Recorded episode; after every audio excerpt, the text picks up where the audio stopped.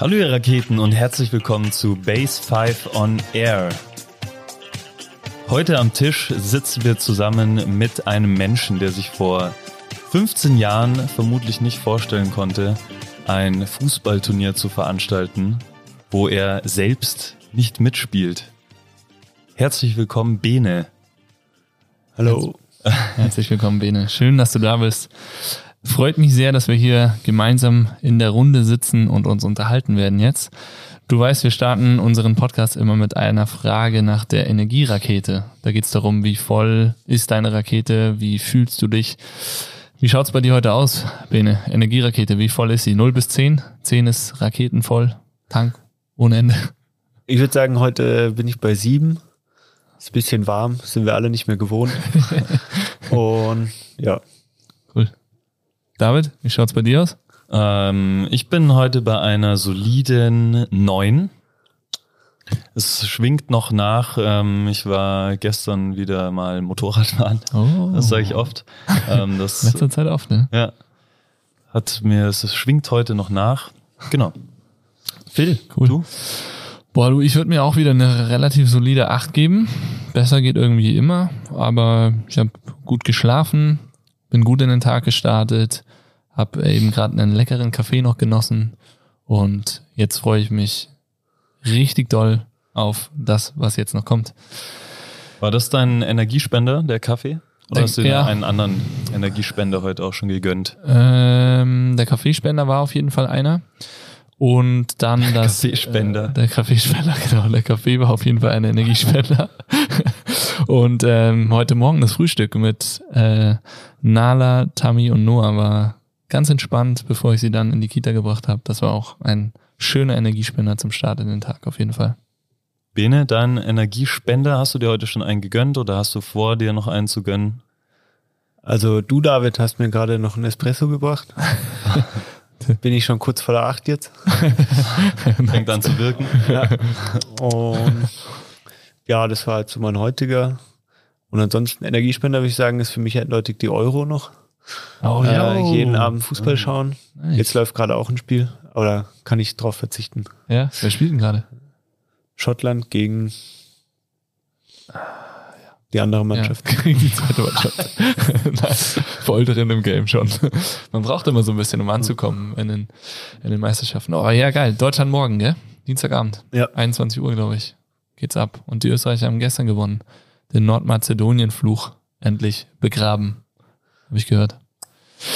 Cool. Ja, ich, ich, darf morgen Fußball schauen mit der ganzen Mannschaft vom SV Seestrand. Ah, okay. Und bin der einzige, der, der einzige Deutsche. Oh, ich, ich, ich, Aber bin ja schon lange in Tirol, bin ich gewohnt.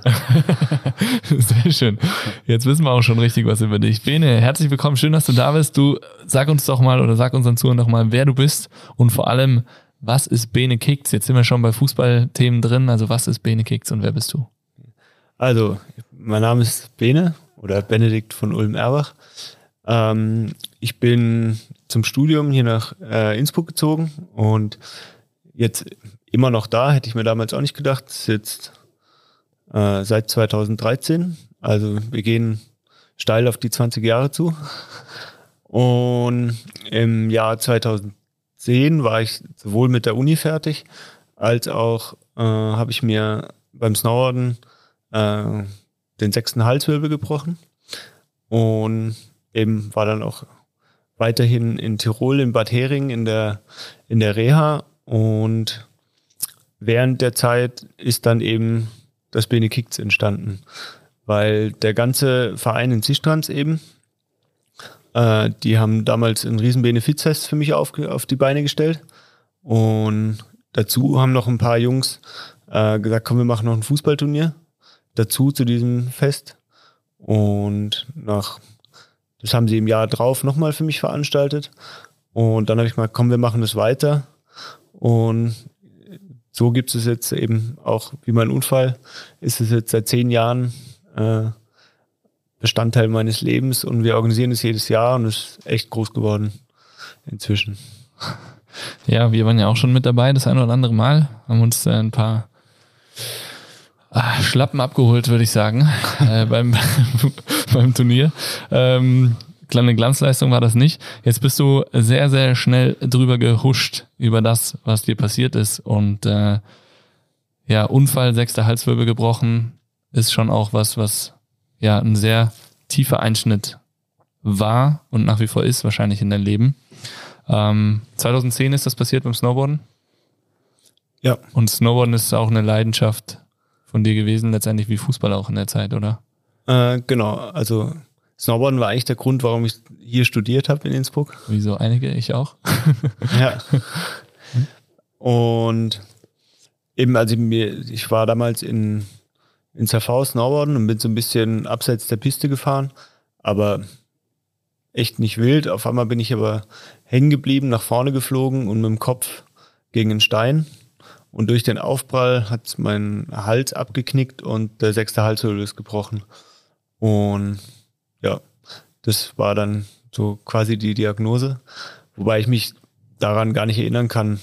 Also ich lag zwar nicht im Koma, aber ich weiß trotzdem von zehn Tagen eigentlich gar nichts mehr und bin irgendwie mit dieser Diagnose schon wieder zu mir gekommen. Es war, also ich kann mich nicht an so einen überraschenden Moment erinnern. Hey, du bist jetzt querschnittsgelähmt. Das war dann einfach so. Und eben nach vier Wochen in der Klinik ging es in die Reha nach Bad Hering. Und da musste man dann eigentlich so von vorne alles neu lernen. Weil, also bei einem, beim sechsten Halswirbel ist es so, wenn der gebrochen ist oder ab da das die Querschnittshöhe ist oder die Lähmungshöhe, ähm, ist nicht so, dass man einfach nur die Beine nicht mehr bewegen kann und das war's. Sondern es sind auch die Arme und vor allem, was am meisten einschränkt, es sind die, die Finger auch betroffen. Und also es war zum Beispiel ein Riesengefühl, als ich erstmal wieder selber die Zähne putzen konnte. Und man muss einfach alles greifen, neu lernen, weil man das über eine neue Technik machen muss. Und das äh, dauert halt einfach eine lange, sehr lange Zeit, bis man da wieder einigermaßen selbstständig wird, was auch eben immer mein großes Ziel war, so selbstständig wie möglich. Und das war auch so meine, wie es nennt, meine Energierakete. Was dich angetrieben hat. Ja. Wow. Ja, krass, das so zu hören natürlich auch. Ähm, die Art und Weise, wie du es jetzt schilderst, zeigt aber auch, dass du das für dich schon eigentlich sehr gut verarbeitet hast und damit lebst. Man kennt dich hier in Innsbruck, wir kennen dich jetzt auch schon relativ lang und äh, ja, es gibt einen Bene eigentlich immer immer grinsend und äh, ja für für so wie wir dich jetzt sehen und kennen immer gut gelaunt. Ist natürlich wunderschön, aber wie waren so deine Gefühle und Gedanken direkt nach dem Unfall beziehungsweise dann nach der Diagnose, wo du das quasi aufgenommen oder aufnehmen musstest? Eben ähm ich eben, es gab nie eben diesen einen Moment, wie ich schon meinte. Und man denkt natürlich so, das, man hat immer so eine Resthoffnung. Im, im Film kommt es ja auch immer wieder zurück. Äh, das ist, schlummert dann schon noch in einem. Und es ist schon, also man, also es ist schon so, dass man dann auch im, im, im Bett liegt und nicht aufstehen kann und einfach auch im Bett liegt und einfach weint und sich äh, die Frage stellt, warum musste mir das jetzt passieren?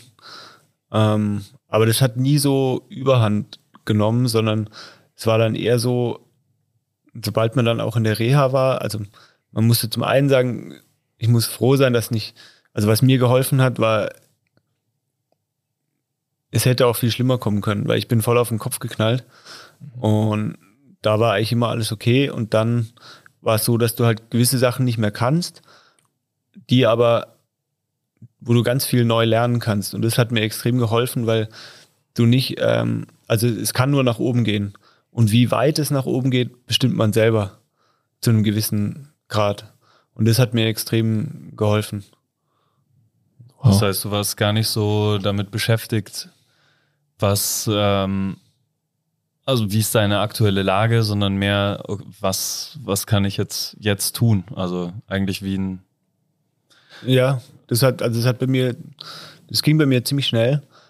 Ich muss aber auch sagen, ich habe immer darauf gewartet, dass man mal, jetzt muss doch irgendwann so ein Loch kommen, wo du depressiv wirst oder keine Lust mehr auf das Ganze hast. Es war auch so, zum Beispiel, wenn mir jemand vor meinem Unfall gesagt hätte, äh, du kannst keinen Sport mehr machen und Sport hat so eine große Rolle in meinem Leben gespielt, also selber Sport machen, ähm, dann macht es ja auch keinen Sinn mehr.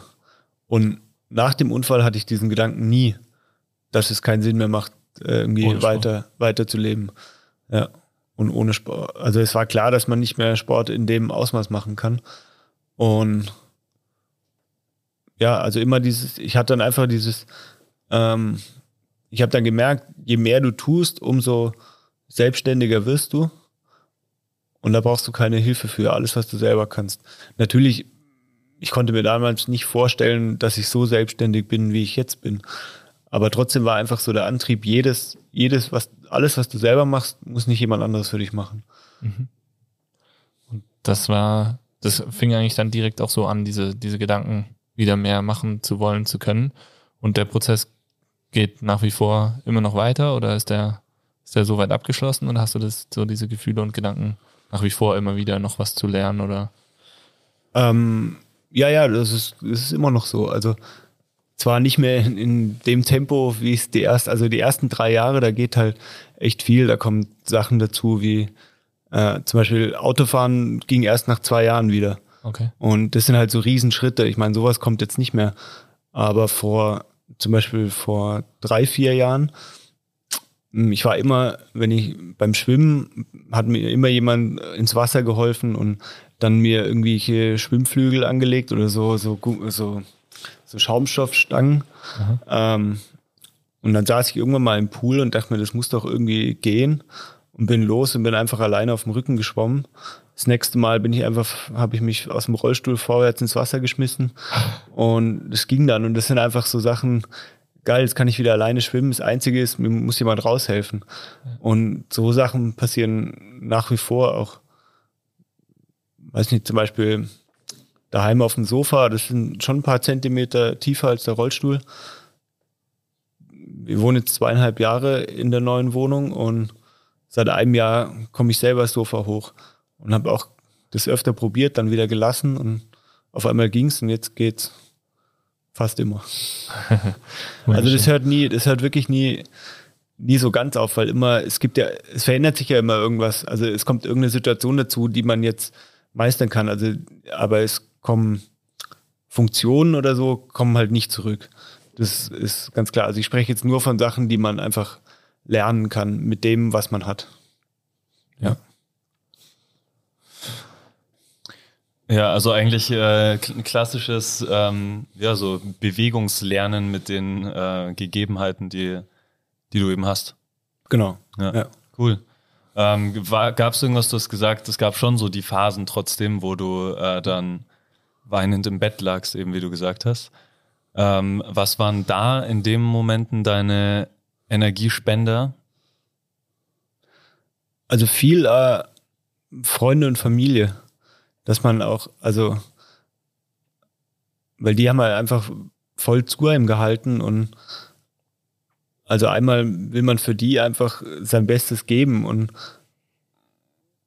und eben eben das mit der Selbstständigkeit, was dieser Antrieb, der der kam automatisch. Also ich hatte jetzt nie so ein in, also so, ich habe mir nie was vorgenommen, du musst jetzt so oder so rangehen mit irgendeiner Technik oder so, sondern das war irgendwie in mir. Ich kann das gar nicht äh, so genau beschreiben. Das war irgendwie, es war da und ich habe das, also wenn ich jetzt beschreibe, das mit der Selbstständigkeit, das war auch, ist mehr so die Reflexion danach. Also du machst dir danach Gedanken drüber, wie war das damals und dann merkst du, ah, deswegen hast du es gemacht.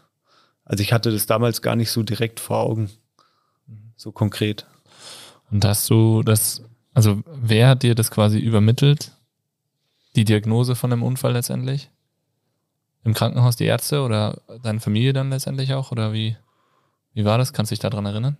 Oder war, Eben, ich bin damit so, es ist echt schwammig. Also ich glaube, äh, ich schätze mal, es war meine damalige Freundin. Okay. Aber es war irgendwie so, ebenso, echt ein bisschen schwammig. Okay. Ich weiß noch, eine Situation war, da, da hat meine damalige Freundin äh, bei der Visite den Oberarzt gefragt, der mich operiert hat, ähm, ob das jetzt so eine endgültige Diagnose ist, dass er querschnittsgelähmt ist. Und der Arzt ist dann eher so ausgewichen. Und sie hat danach äh, auf dem Gang Zusammenschiss bekommen. So, das kann man nicht vor dem Patienten fragen. War, äh, ich weiß da nicht den Hintergrund, warum er das so ist. Wahrscheinlich hat er Angst, dass das Loch halt kommt. Ja, vielleicht, ja. Und dann, also eben, Freunde waren so das, ähm, Freunde und Familie, die dich dann unterstützt haben und so ist ja auch das Bene Kicks dann eigentlich entstanden, oder? Genau, eben Freunde haben das für mich gemacht. Also einfach ein, ein Fußballturnier mit ein paar Hobbymannschaften. Im ersten Jahr waren es acht bei strömenden Regen. Dann im zweiten Jahr waren es, glaube ich, schon 16. Und eben dann habe ich gemeint, das war immer so lustig. Und dann habe ich gemeint, komm, wir machen das weiter. Und dann haben wir es für Jahr für Jahr so ein bisschen größer gemacht. Wir haben äh, also angefangen, nicht nur ein Fußballturnier zu machen, sondern haben dann irgendwann angefangen, dass äh, andere Rollstuhlfahrer, Rollstuhlfahrer Rollstuhlbasketball spielen und man es auch selber ausprobieren kann. Haben Rollstuhl-Tischtennis mit eingebaut, dass man gegen Rollstuhlfahrer spielen kann. Wo bis heute, also man kann da immer einen, Satz gegen äh, einen Rollstuhlfahrer spielen als, als Geher, aber auch im Sitzen. Und es hat noch nie einer einen Satz gegen einen Rollstuhlfahrer gewonnen. Echt? Und deswegen haben die immer die Preise dafür abgesahnt. Wow. Und sind die so krass oder? Ja, also die machen das halt richtig viel. und also man muss sich ja erstmal dran, ist halt anders im Sitzen zu spielen, aber die sind halt auch einfach richtig gut. Ja. Krass. Und eben, das haben wir Jahr für Jahr einfach ausgebaut. Und inzwischen spielen 30 Mannschaften mit jedes Jahr und eben es gibt Essen, Trinken, was für Kinder. Es ist halt einfach echt ziemlich groß geworden. Wahnsinnig ja. viel geboten. Also wir waren ja auch eine oder mehrmals schon äh, da am Start. Ich war einmal am Start und äh, kann man wirklich sagen, es ist ein mega witziges Event. Ja. und ähm, ja, was ist, was ist eigentlich, also was hatten die, die Spenden, ähm, die dadurch eingehen, wie haben die dir ganz am Anfang geholfen? Also eben das Benekix, das war so ein kleines Fußballturnier nebenbei, das, das also ja, ist immerhin, also ich weiß nicht, einmal habe ich mir einen Computer davon gekaufen können, weil der war durchs Studium dann auch schon in die Jahre gekommen. Und ähm, also ganz wichtig war dieses äh, allererste Fest, was quasi der Sportverein Sistrand und das ganze Dorf veranstaltet haben. Die haben da echt so viel gemacht. Ähm, dabei, davon konnte ich mir sogar mein jetzt immer noch Auto kaufen. Ähm, das war echt, also eben das, das hätte ich mir, ich war gerade mit dem Studium fertig, das hätte ich mir nie irgendwie leisten können. Und es ist, es ist so viel wert, dieses Auto, dass man, weil eben das ist halt schon ein Riesenstück Unabhängigkeit, dass man einfach ins Auto steigen kann. Also so einfach nicht, man muss einen Rollstuhl einladen. Aber das bringt wahnsinnig viel und es wäre halt ohne das schwierig geworden. Ähm, ja, und das eben, es hat mir so viel gebracht, dass ich damit nicht aufhören wollte. Aber es war auch, ähm, also der, die Motivation, Benekicts zu organisieren, ist vor allem dieser, wie, wie der David beschrieben hat, dass es so lustig oben ist. Da treffen sich alle Leute wieder und das macht so einen Riesenspaß.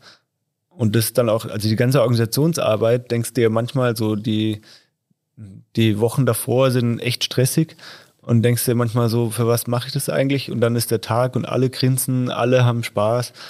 Ähm, und dann stehst du einfach nur oben und denkst dir, ja, genau dafür mache ich's. Und dann kommt noch was, dann kommt noch Geld dabei rum, womit du anderen helfen kannst. Und das ist echt cool, aber das ist eigentlich der, der zweite Antrieb, des, dass wir anderen helfen können.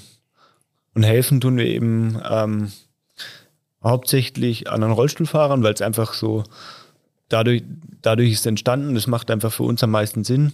Und vor allem ähm, Rollstuhlsport unterstützen, weil wenn ihr zwei Basketball spielen geht, dann braucht ihr einen Basketball und äh, also Basketballplätze gibt es ja irgendwo und das war's. Und, und jemand, der das, der richtig Rollstuhlbasketball spielen will, der braucht halt noch einen gescheiten Rollstuhl dafür, der kostet so 7000 Euro. Und ist halt schon ein ganz schöner Kostenpunkt, nur damit jemand im Rollstuhl auch Basketball spielen kann. Ja, das ist ein eigener Rollstuhl, der wirklich auch nur für Basketball geht? Oder einfach so ein Sport? Ja, ziemlich. Also man kann, glaube ich, noch für Rollstuhl Rugby wird das okay. sich auch noch eignen. Aber im Prinzip, wenn du es viel äh, Basketball spielst, dann ist es schon spezieller. Okay. Nur dafür. Also einer zum Tennis spielen ist wieder anders. Ah, krass. Das Einzige, was man, ähm, was man halt erkennt, ist, dass die, die Reifen haben einen ganz anderen, viel schrägeren Winkel, damit man nicht so schnell umfällt. Das ist der Sinn dabei. Das, das Thema ähm, Hilfe ist ja generell als Rollstuhlfahrer also äh, ziemlich präsent, oder? Ja. Also du benötigst Hilfe. Ähm, wie, wie gehst du damit um? Oder wo brauchst du Hilfe? Kannst du da vielleicht mal irgendwie so einen kleinen Einblick hm. geben? Also eben vor meinem Unfall war ich jemand, der der ungern Hilfe angenommen hat und auch nicht so gut damit vielleicht umgehen konnte, ähm, weil das einfach in unserer Gesellschaft auch irgendwie so ist, dass man, man muss es irgendwie alleine machen und man ist halt dann von einem Moment auf den anderen total abhängig. Also am Anfang kannst du nur liegen und dann gewöhnt man sich ganz schnell dran, dass man Hilfe braucht. Und natürlich habe ich vorhin ja auch gesagt, das ist ein Antrieb, ähm, ein Antrieb ist, ähm, so selbstständig wie möglich zu werden und nicht mehr so viel Hilfe zu brauchen. Aber natürlich brauche ich in meinem Alltag andauernd Hilfe. Das sind meistens aber nur so ganz kleine Sachen, so kurz mal was helfen. Und ähm, ja, da gewöhnt man sich dran. Es kann zu äh, lästigen Begegnungen kommen, es kann zu netten Begegnungen kommen. Inwiefern lästig? Ähm, ähm, zum Beispiel, man steigt gerade ins Auto ein und will seinen Rollstuhl verladen, dann kommt jemand her und fragt, ob er helfen kann. Das ist voll nett. Ähm, danach quatscht er dich aber fünf Minuten voll, dass er äh, auch einen Freund hat, der oder auch jemand kennt, der schon im Rollstuhl war und Ding und du wolltest einfach weiter und die Leute sind ja, die meinen es ja vielleicht nett, aber mich hält es dann einfach auf und oder manche meinen es einfach auch gut. Zum Beispiel, wenn du äh, bist beim Ausgehen, dann kommt jemand her und sagt, hey, ich helfe dir da und da und mache alles für dich. Ein Wildfremder, der, weißt, du willst einfach nur mit deinen Leuten irgendwie sein und dann hast du jemand an dir kleben. Es kann schon ein bisschen ja. anstrengend sein. Und, aber das ist eben ganz, aber natürlich auch im, im Alltag in der Arbeit. Also ich arbeite beim Land Tirol im Büro und da gibt's halt auch nicht alles, was ich selber machen kann. Also es, im Computer geht alles selber, aber wir haben doch noch die eine oder andere Akte. Und ähm, aber das, das ist dann kein Problem, weil in, in deinem gewohnten Umfeld wissen alle, wann du Hilfe brauchst oder dass du dir Hilfe selber suchst. Das ist ganz wichtig, dass man selber aktiv nach Hilfe fragt. Und weil das, das dauernd jemand kommt, ist alles okay äh, kann ich dir helfen? Das ist ein bisschen anstrengend und dauert manchmal einfach länger. Dann sogar zum Beispiel, ich habe immer einen, Roll einen Rucksack auf dem Rollstuhl hinten drauf. Dann fange ich an, mir den hinten drauf zu machen. Das geht eigentlich voll schnell. Dann kommt jemand, will helfen, checkt nicht, wie es geht. Äh, und dann bist du eigentlich länger beschäftigt, als wenn ja. dir jemand nicht helfen will. Ja. Also, ja. Krass. Aber das heißt, du musstest schon auch lernen, Hilfe anzunehmen und aber auch Hilfe abzulehnen, wahrscheinlich, oder? Genau, ja. Also ja, gerade wenn jetzt jemand irgendwie es gut meint, aber dich hält es eigentlich nur ab oder bringst durch irgendeine Routine, die du selber aufgebaut hast, durcheinander. Ich meine, wenn jemand deinen Rollstuhl in dein Auto legt und legt ihn ganz woanders hin, wo du oder ne, oder anders hin, als du ihn normalerweise hinlegen würdest und dann rausnehmen würdest, ist das ja, ja. für den Ausstieg wieder eigentlich total schwierig. Ja. Ähm, also musstest du das schon auch, auch dann letztendlich lernen, Hilfe anzunehmen, aber eben auch zu sagen, so, ey, kann ich alleine. Danke. Genau, aber manchmal, das ist, also gerade das mit dem Ablehnen ist halt nicht immer so einfach. Also meinen, deinen Freunden kannst du sagen, jetzt lass es mal. Ja. Äh, und die begreifen es dann. Ähm, auch wenn man es halt zwei, dreimal sagen muss. Ähm, aber da ist ja, aber zum Beispiel, wenn, wenn fremde Leute einem helfen wollen, da ist immer ein bisschen, da bin ich irgendwie zu höflich, um zu sagen, jetzt lass mal gut sein. Äh, das ist nicht immer ganz so einfach. Aber manchmal muss man muss man auch ein bisschen harscher sein. ja, es gibt ja auch irgendwie jetzt keine ähm, gesellschaftlichen Regeln oder was, wie man äh, mit Menschen mit Behinderung umgeht. Also ähm, ich weiß nicht, Hand geben zum Beispiel, finde ich so ein Beispiel. Da ähm, das tut man oder mittlerweile eh auch nicht mehr nach Corona, aber ähm, zur Begrüßung macht man das. Jetzt bei einem Menschen mit Behinderung zum Beispiel, wo das nicht geht, was, also was, es gibt dann keine, sage ich mal, Routine, wie, wie das irgendwie funktioniert. Und ich glaube, dass das vielen auch so eine Unsicherheit gibt und hm. die du bestimmt auch spürst, oder? In manchen Situationen. Ja, also jetzt das Beispiel Handgeben ist ganz passend mit Corona, weil ich das davor mit der Faust auch so schon oft gemacht habe, weil es für mich einfach angenehmer ist. Ähm, weil beim Handgeben äh, muss ich mich muss ich immer hinschauen, weil ich es nicht so gut spüre, ähm, um die Hand zu geben und schaue da nicht in die Augen und mit dem Faust abklatschen ist okay. habe ich davor schon gemacht. Das ist eigentlich ganz praktisch. ähm, ja, aber allgemein der Umgang, also es ist ja eh, also es ist eh jeder, bei jedem Behinderten nochmal anders. Also bei blinden Menschen tue ich mir auch schwer. Ähm, da weiß ich selber nicht oft genau, wie damit äh, umgehen soll. Aber jetzt beim, ja, muss, glaube ich, jeder irgendwie, am besten ist einfach die Erfahrung machen äh, mit Menschen mit verschiedenen Behinderungen und dann äh, kriegt man es für sich raus. Ich kann da jetzt auch nicht äh, Regeln vorgeben, die, die für jeden am besten sind, aber es ja einfach ganz normal. Also, also mehr Begegnung so, sollte so normal. Also ich finde, ja, das sowieso, aber man sollte jetzt, ähm, so jetzt zum Beispiel beim Begrüßen, man sollte sich einfach so verhalten wie immer. Derjenige, der quasi die Behinderung hat, der wird sich schon was überlegt haben. Also wenn ich dann zum Beispiel, wenn du mir die Hand mit ausgestreckter Hand entgegenkommst und ich komme aber mit der Faust entgegen, dann muss der andere halt drauf reagieren. Dann wird der andere schon, wirst du wahrscheinlich schon drauf reagieren. Ja. Ja. War das in der Anfangszeit für dich ähm, oft ein Thema, dass du gemerkt hast, dass Mitmenschen dir, egal ob Freunde oder vor allem auch, auch externe Leute oder Arbeitskollegen oder so, dass die quasi mit einer gewissen Unsicherheit oder wurdest du da mit einer gewissen Unsicherheit irgendwie konfrontiert, dass dir das dann nochmals immer wieder so vor Augen geführt wurde? Dass da halt, dass es halt einfach anders ist oder dass es Unsicherheiten gibt? Ja, klar. Schon. Ähm, und man hat auch gemerkt, dass der eine Freund besser damit umgehen kann und der andere schlechter. Und ich glaube, ich habe damals einfach viel über das gesprochen, was mir passiert ist, was ich jetzt kann, was ich nicht kann. Und ich glaube, also so das Feedback im Nachhinein war, dass, ähm, dass es geholfen hat, dass ich so viel drüber spreche, weil sie halt viel mehr wussten, woran sie dann sind. Ja. ja weil ja, für, die, für, für meine Freunde und Familie war das natürlich, also im ersten Moment denkt man immer, der, eben, dass einem dasselbe passiert ist und im zweiten Blick ist dann natürlich, hey, äh, das ist ja für die anderen Leute auch ganz schön krass. Ja, klar. Für die, dass dein Freund, äh, Kind auf einmal in der Situation ist. Ja. ja. Und du hast dann aber, du bist aus Bad Hering dann gekommen und äh, wie, wie hast du, weil du warst ja im Studium noch, hast du in der WG gelebt hier oder?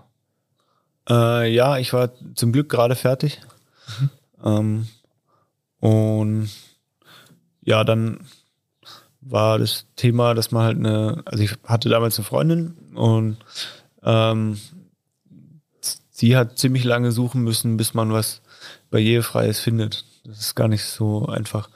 Ja. Weil davor, also wir haben davor noch nicht mal zusammen gewohnt, ähm, sondern beide in WGs und haben dann halt was zusammen gesucht und ja, ist auch nicht das Einfachste, aber es hat dann im Endeffekt gut hingehauen. Okay. So barrierefrei wird es jetzt einfacher, würdest du sagen? Äh, oder hat sich das in den letzten zehn Jahren irgendwie positiv entwickelt, sei es Busfahren oder der ganz normale Weg durch die Stadt oder auf dem Berg oder so? weiß nicht, mit der Gondel irgendwo hochfahren und geht sowas barrierefrei? Einigermaßen mittlerweile oder? Ja, schon. Doch, also da tut sich schon viel und ich glaube, das Wohnen ist natürlich ähm, ein Problem, aber ich meine, das meiste, was neu gebaut wird, äh, da geht's und bei einem Altbau ist es auch nachvollziehbar, dass es nicht immer einfach geht. Ähm, und sonst tut sich schon viel, was so Barrierefreiheit angeht, aber es gibt immer, also was mich oft dann doch noch überrascht, es gibt echt viele Menschen, die das dann nicht so einsehen. Zum Beispiel, warum braucht man jetzt irgendwo eine elektrische Tür? Das ist ja nur für einen Rollstuhlfahrer, habe ich schon mal gehört. Das haben wir, also ich habe mal gehört, die eine elektrische Tür haben wir nur für dich eingebaut. Und es sind halt, es gibt halt viele Menschen, die kapieren nicht, dass es nicht nur für den einen ist, sondern genauso wie Behindertenparkplätze, dass die einfach es gibt viele Menschen, die es brauchen. Inzwischen äh, von der Tür, von der ich spreche, inzwischen brauchen die mit mir drei Rollstuhlfahrer. Und, und auch für Kinderwägen ist das ganz praktisch. Ähm, ja, da fehlt oft noch so bei einigen doch noch Verständnis. Ich glaube, das eben, es gibt jetzt einige Vorgaben, aber in den Köpfen braucht es dann bei dem einen oder anderen doch noch ein bisschen.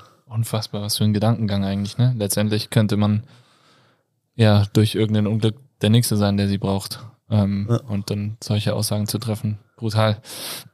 Aber bist du da mit, mit negativen Vibes, sage ich jetzt mal, auch immer mal wieder irgendwie in Kontakt gekommen? Mit irgendwelchen, ja, wirklich Sprüchen oder so? War das, war das ein Thema?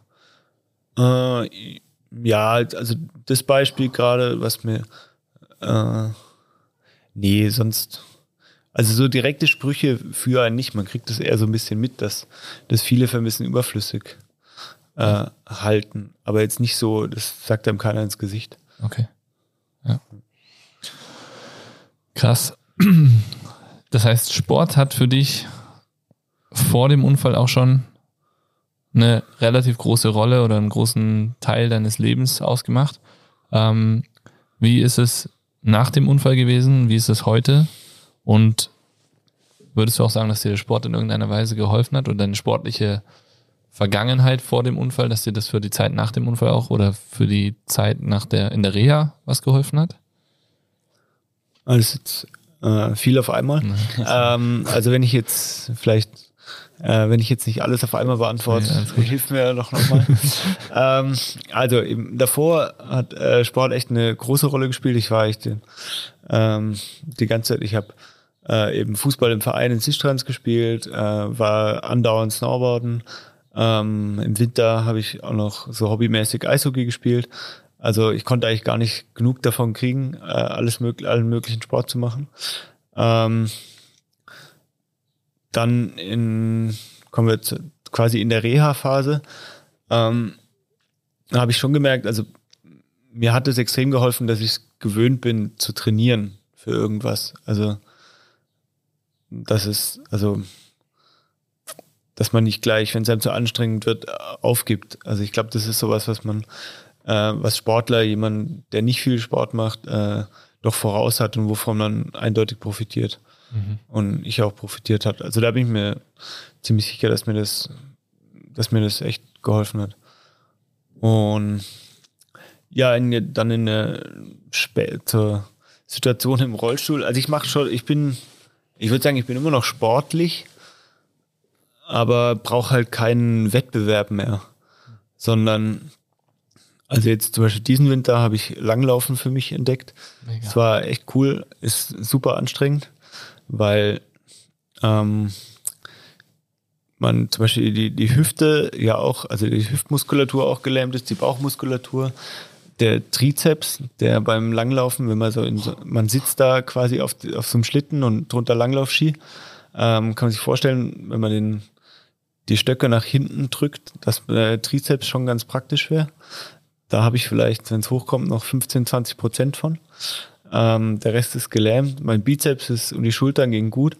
Und aber in so einigermaßen flach, leicht hügelig macht es echt voll Spaß. Ähm, dann habe ich noch ein Handbike, was seit zwei Jahren aber leider nur im Keller steht. Ähm, Tischtennis spiele ich gern, aber mehr so auf ähm, so Schwimmbadniveau. Also so halt ab und schon zu. sehr gut sein kann.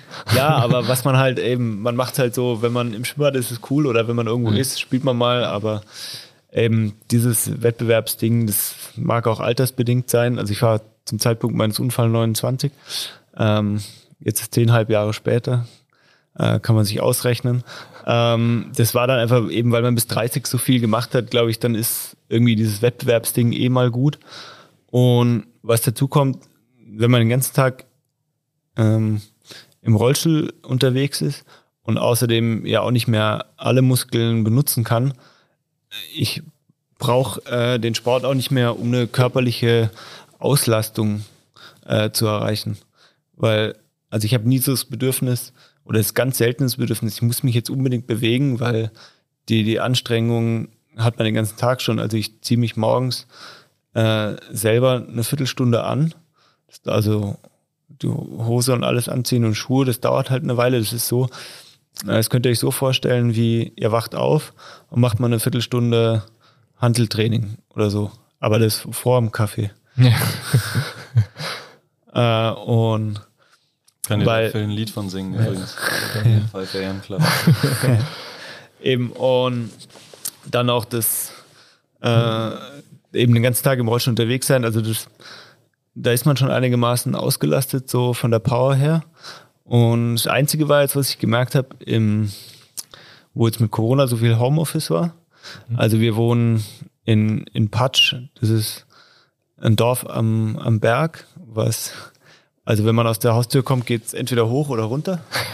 ähm, und da ist man halt auch nicht den ganzen Tag dann unterwegs. Und da habe ich dann auf einmal so, saß ich dann irgendwie nach, nach einer Woche Lockdown, im ersten Lockdown, habe ich, also da habe ich dann auf einmal gemerkt, hey, irgendwas, irgendwas fehlt mir jetzt. Und dann seitdem fahre ich eigentlich so mehrmals die Woche einfach zwei, zwei Wege, die schon ganz steil hochgehen. Also was gerade so geht mit dem Rollstuhl. Den einen zum Aufwärmen, dann wieder runter, den zweiten steileren, dann mit Stoppuhr. Äh, und das mache ich jetzt so. Yes. Ja, also da Intervalle. Eben, da kommt dann schon irgendwie sowas wieder. wenn man es wenn man's braucht, kommt dann der, der, der Schweinehund schon, ja, dass man irgendwie Bock hat, was zu machen. Ja. Okay. Also du merkst auch schon, dass äh, wenn du gar nichts machst, ähm, dass es dir damit nicht gut geht. Genau, das habe ich aber jetzt eigentlich erst im Lockdown, weil davor habe ich in, äh, in Innsbruck gewohnt und auch als wir nach vor zweieinhalb Jahren nach Patsch gezogen sind, war ich trotzdem den ganzen Tag äh, also im Büro in der Stadt und dann bist du ja automatisch gehst Mittagessen, das erledigen und dahin und äh, der Weg zur Arbeit und in Innsbruck mache ich zum Beispiel eigentlich, wenn es nicht regnet, alles mit dem Rollstuhl. Krass. Ja. Also ich war neulich ähm, war ich, äh, meine Windschutzscheibe musste ausgetauscht werden. Ähm, dann habe ich mir habe ich so eine App angemacht und da bin ich dann wirklich äh, drei Kilometer hin und drei Kilometer zurück ähm, und nicht mit dem Bus, sondern alles mit dem Rollstuhl äh, gefahren. Also das sind so Sachen, das macht dann irgendwie Spaß. Also das ist dann irgendwie cool, da beeile ich mich dann auch. also das ist dann schon so, das sehe ich dann als Sport. Ja. Gibt es, gibt es Dinge, die sich verändert haben? Also verändert hat sich vieles, aber gibt es Dinge, die sich so von dir als Wesenzug, Wesenszug verändert haben, vor, zu, von vorher zu nachher? Also Hilfe annehmen ist ja schon ein Thema, was vorher nicht so einfach war, aber. Ja, dazu auf jeden Fall habe ich so im Nachhinein gemerkt, ich bin deutlich, also bin schon ein entspannterer Mensch geworden, glaube ich. Ähm, was auch wieder einerseits natürlich, das wird man im Alter, wenn man älter wird, ja sowieso, aber ist auch so, dadurch, dass du, man braucht für alles länger, man kann, man kann eh nicht mehr den Tag so vollpacken wie davor. Und braucht man auch nicht. Also ich vermisse es auch gar nicht. Und das ist einfach geduldiger, entspannter bin ich auf jeden Fall geworden, ja. Also gelassener und lässt es auch ein bisschen mehr so auf dich zukommen oder planst du deinen Tag sehr stark? Oder muss man den, muss man das stark planen? Ähm, Stärker planen als vorher? Also ich würde sagen, also ich glaube so, also natürlich, man, die einen Sachen plant man, die man vorhat, aber man, ich wache auch gern auf und weiß am Wochenende noch nicht so genau, was, was jetzt kommt. Ähm, aber natürlich, jetzt, ich meine, bei einer Querschnittslähmung kommen auch so Sachen wie Toilette gehen dauert einfach viel länger. Ähm, beides, also sowohl groß als auch klein und das muss schon irgendwie so ein bisschen geplant sein. Also man, ähm, aber das kriegt man mit der Zeit hin. Das ist jetzt gar nicht mehr so das große Hindernis, aber es ist was, was man immer mit bedenken muss. Und dass man zum Beispiel auch quasi, wenn man in Urlaub fährt, dann hast du eine zweite Tasche nur für deine Hilfe, um auf die Toilette zu gehen. Also ich möchte gerne nochmal auf die, auf den Sport vorher zurückkommen. Bereust du das eigentlich, dass du ähm, Snowboard gefahren bist und da, ich meine, dadurch ist ja der Unfall entstanden. Oder ja. die Art, wie du gesnowboardet bist. Das, das ist interessant. Die Frage hat bisher echt, glaube ich, fast noch nie jemand gestellt oder sich nicht getraut. ähm, ich finde die, nein, nein, ich finde die aber voll gut, weil, also, also ich bereue es überhaupt nicht, weil das so viele schöne Erinnerungen sind. Und es ist ja auch nicht, also der Unfall ist nicht bei irgendwas passiert, wo ich mich extrem irgendwie jetzt was riskiert habe, sondern das war einfach, ist blöd gelaufen, so ist es. Und ähm, ich denke voll gern an diese, die ganzen Erlebnisse, die ich hatte, zurück. Also es wäre voll schade, wenn man das nicht hätte. Also ich bereue das überhaupt nicht. Und natürlich jetzt auch, natürlich ist so, wenn wenn es jetzt einen Meter Neuschnee hat und die Sonne kommt raus, ähm, denke ich natürlich kurz dran, das wäre jetzt voll geil. Ja. Ähm, aber das ist war früher waren es vielleicht ein bisschen länger als jetzt, weil man sich so dran gewöhnt hat. Aber das, also davon lasse ich mich nicht den Tag versauen, weil äh, man kann ja noch vieles andere machen und es, es macht auch, es bringt einem überhaupt nichts. Also die, die Gedanken verfliegen dann recht schnell, weil ich bleibe ja dann nicht sitzen und denke nur die ganze Zeit dran, sondern macht dann wieder was anderes und dann vergisst man es wieder und macht halt sein Ding. Und manchmal ist auch, also an so kalten, nassen Tagen freut man sich dann auch, dass man nicht snowboarden gehen muss. nicht unter dem Druck steht, der hier ja. in Innsbruck herrscht. Ja. Ähm, du hast, also, äh, da passt jetzt eigentlich auch die Aussage zu, du, du hast ja einen TED-Talk auch gemacht. Und äh, die Kernaussage war da eigentlich, siehe, was du kannst, nicht was du nicht kannst. Oder? Ja. So in etwa, habe ich das richtig? Ja, das war also der, eben, Titel. sehe, was du kannst, nicht was du nicht kannst. Und das ist auch sowas, wo ich halt im Nachhinein draufgekommen bin, dass ich eigentlich eher die Sachen gesehen habe, weil es einfach einem nichts bringt, zu sagen, ich kann nicht mehr snowboarden, sondern es bringt, ich kann Auto fahren, ich kann reisen, ähm, ich kann jetzt auch endlich, man muss auch mal sehen, ich kann jetzt auch endlich mal reisen, ohne dass da Wellen zum Surfen sein müssen. Hm. Davor, also so im Nachhinein habe ich mich da ziemlich eingeschränkt früher, okay. weil ich äh, der meiste Urlaub irgendwo war, wo man surfen gehen konnte und jetzt kann man auch mal, also vor ein paar Jahren sind wir äh, durch Ex-Jugoslawien gefahren, da wäre ich davor wahrscheinlich gar nicht auf die Idee gekommen und es war einfach da ein paar Länder und Städte abklappern, das war einer der coolsten Urlaube, die ich hatte. Und also, ja. Das Was sind noch so Dinge, die du, auf die du erst gekommen bist seit dem, seit dem Unfall, wo der Unfall vielleicht sogar dir mehr gegeben hat?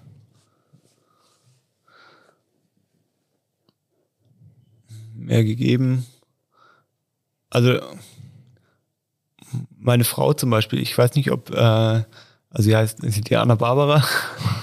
ähm, ich glaube zum Beispiel nicht, dass ähm, der alte Bene oder der Vorunfall Bene, also ich bin jetzt ja kein neuer Mensch, das ist ja Quatsch, also so soll das jetzt gar nicht klingen, aber ich glaube, mit den Interessen, die ich davor hatte und so, ich glaube, das hätte gar nicht so, so gepasst, wie es jetzt passt und besser hätte es nicht laufen können. Also das ist echt äh, ziemlich cool. Das heißt, ihr habt euch äh, kennengelernt nach, nach dem Unfall oder kanntet ihr euch vorher schon?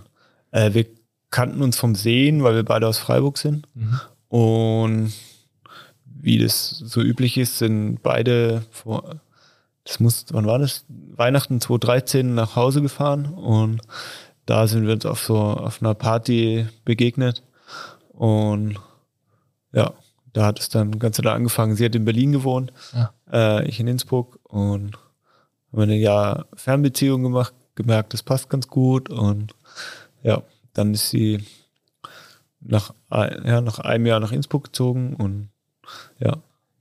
Jetzt seid ihr verheiratet. Ja, genau. Hervorragend. Ja. Also es ist sowas, was ziemlich cool, ja. ja. Schönes Grinsen, was du dabei auch im Gesicht hast. Ja. Können wir das kurz fotografieren für die LB später? sehr, sehr schön. Und über die Anna Bauer kam ja auch der Kontakt hierher eigentlich zustande, weil sie ist treues ja. Mitglied der Base 5 und wirklich sehr begeistert. Ja, voll schön. Sehr gut. Das heißt, im Großen und Ganzen, Rückblick war eigentlich von Anfang an nie ein großes Thema bei dir. Es war immer der Blick in die Zukunft, zu sehen, was du eigentlich jetzt auch in dem Moment kannst und nicht darüber nachzudenken, was du nicht kannst. Äh, und einfach letztendlich ja nach vorne zu schauen, positiv in die Zukunft zu gucken und zu gucken, wo kann, was kann ich noch lernen oder wieder lernen.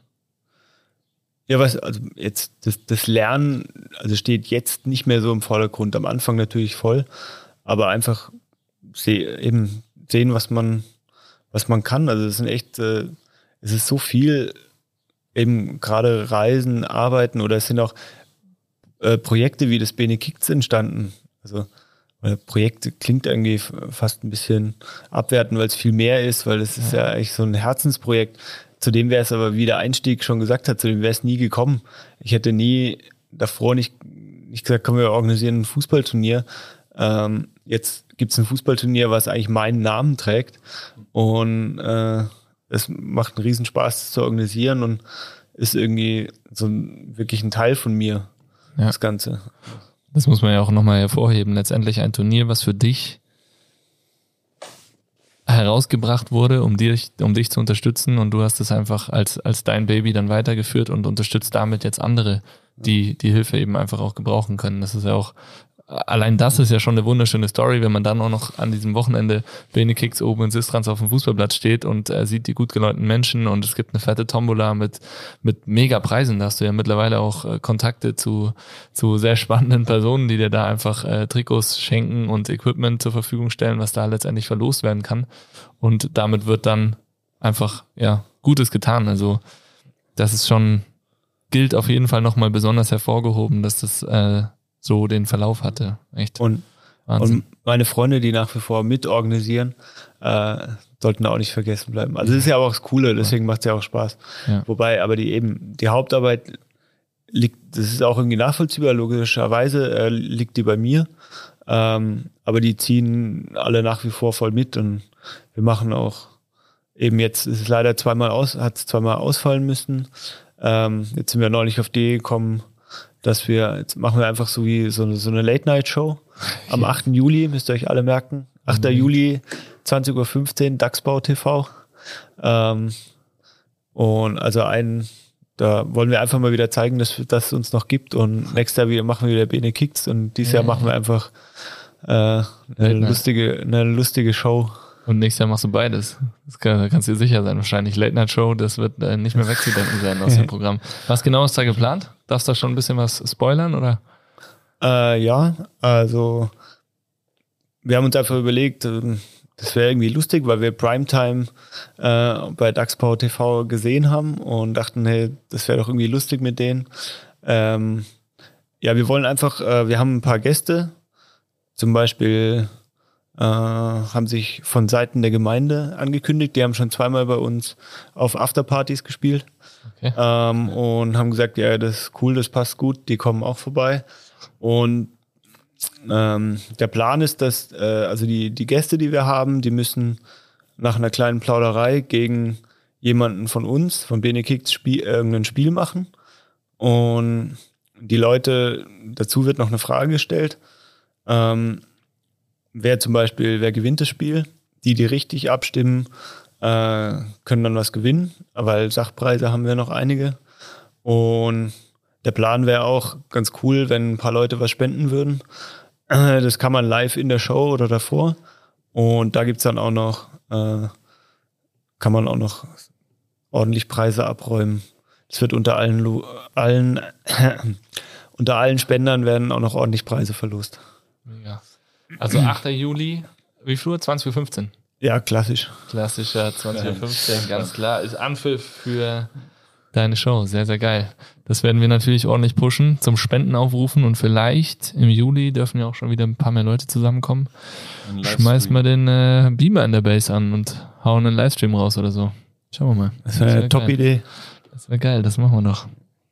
Schreibe ich mir gleich auf. geil. Nice. Ja, hervorragend. Echt.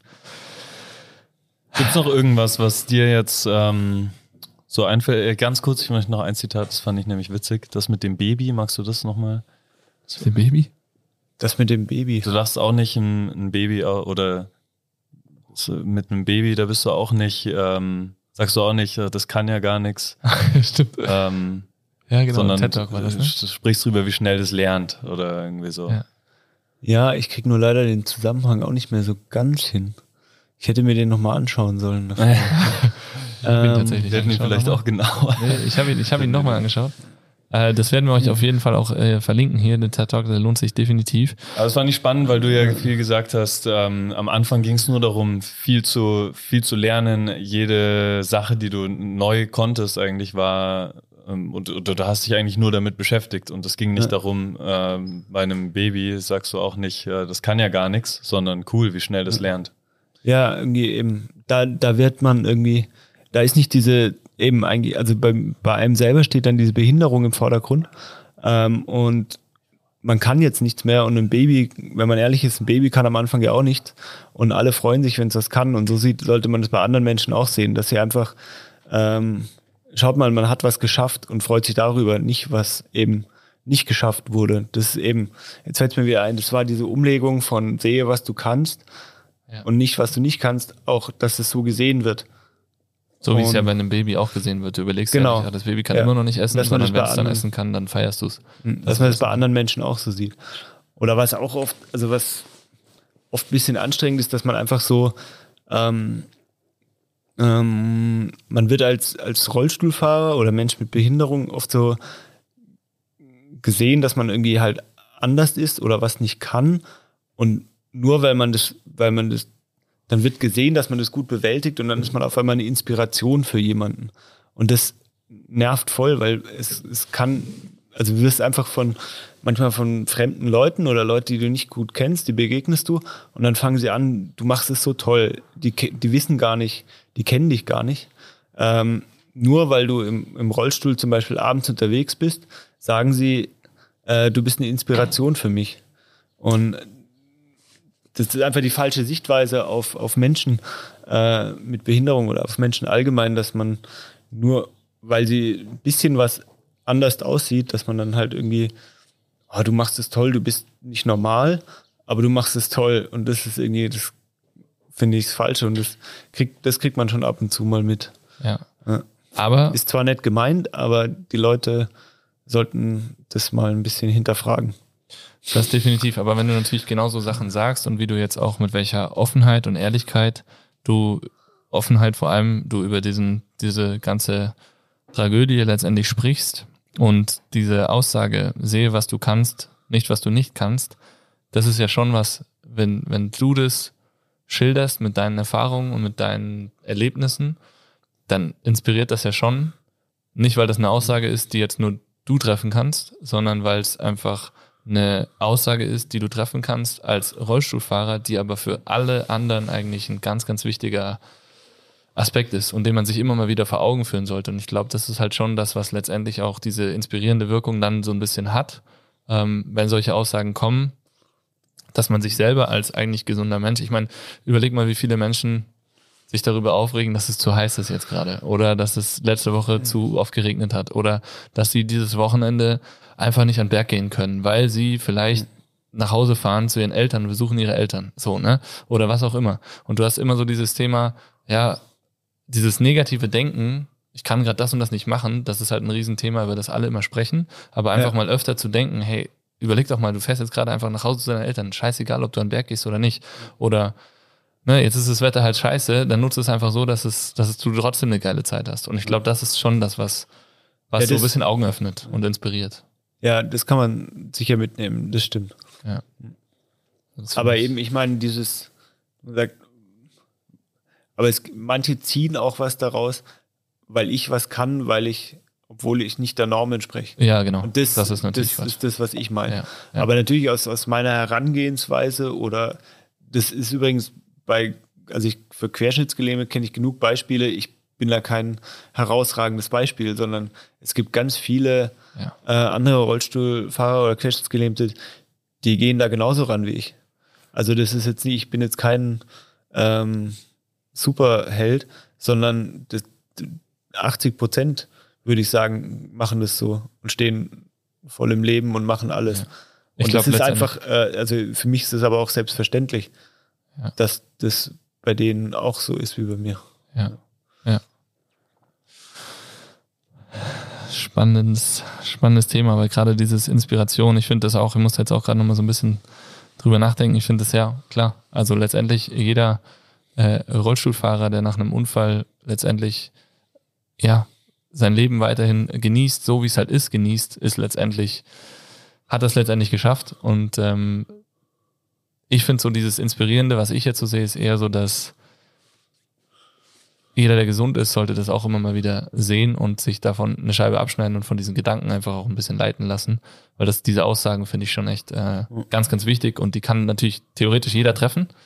Ähm, aber wenn sie jetzt so von dir getroffen werden, nach dem, was du halt erlebt hast, dann ist es schon, hat es, glaube ich, eine andere Wirkung für viele. Und das ist halt Ja. so ein bisschen der Punkt. Ja, da stimme ich dazu.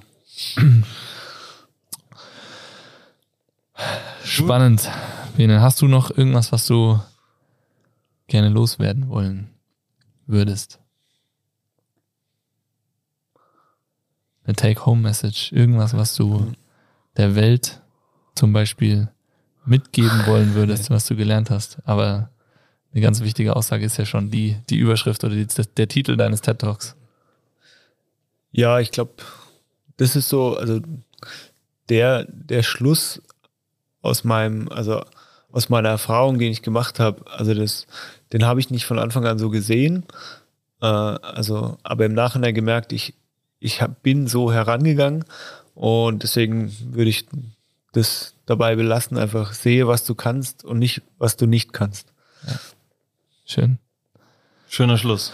Schöner Schluss. Vielen, vielen Dank, Bene, für deine Zeit, für deine offenen Worte, für deine Gerne, danke auch. Sehr positive Ausstrahlung. Wir sind, wir können es kaum erwarten. Livestream am 8. Juli. Wir sind am Start, Daxbau TV. Und dann Bene Kicks. Da werden wir auf jeden Fall wieder ein Team stellen und uns wieder schön den Hintern versohlen lassen. Aber muss hervorheben, die Base 5 Girls haben abgeräumt. Die haben, glaube ich, jedes Spiel gewonnen letztes Jahr. Also da werden wir vorletztes einen, Jahr. vorletztes Jahr, genau, stimmt, logisch. da werden wir ein bombastisches Team wieder auf die Beine stellen. Da bin ich mir sicher. Also, also Pfingsten 2022. Höchstens 2022. Wird sofort eingeloggt äh, und vielleicht machen wir ein kleines Wintertrainingscamp für die Best Five Boys. Vor allem Torwart brauchen wir noch einen guten. Gut. Wir beenden die Session. Wie die Podcast-Session, wie jede unserer Trainingssessions, mit unserem Base 5. David und ich brüllen Base. Du und alle da draußen, äh, Five, egal wo ihr gerade seid, wo ihr diesen Podcast hört. Da wollte ich immer schon mal mitmachen. Yes, nice. Jetzt darfst du. Fäuste gehen in die Mitte. 3, 2, 1. Base! Five! Also ich muss, Alles gut.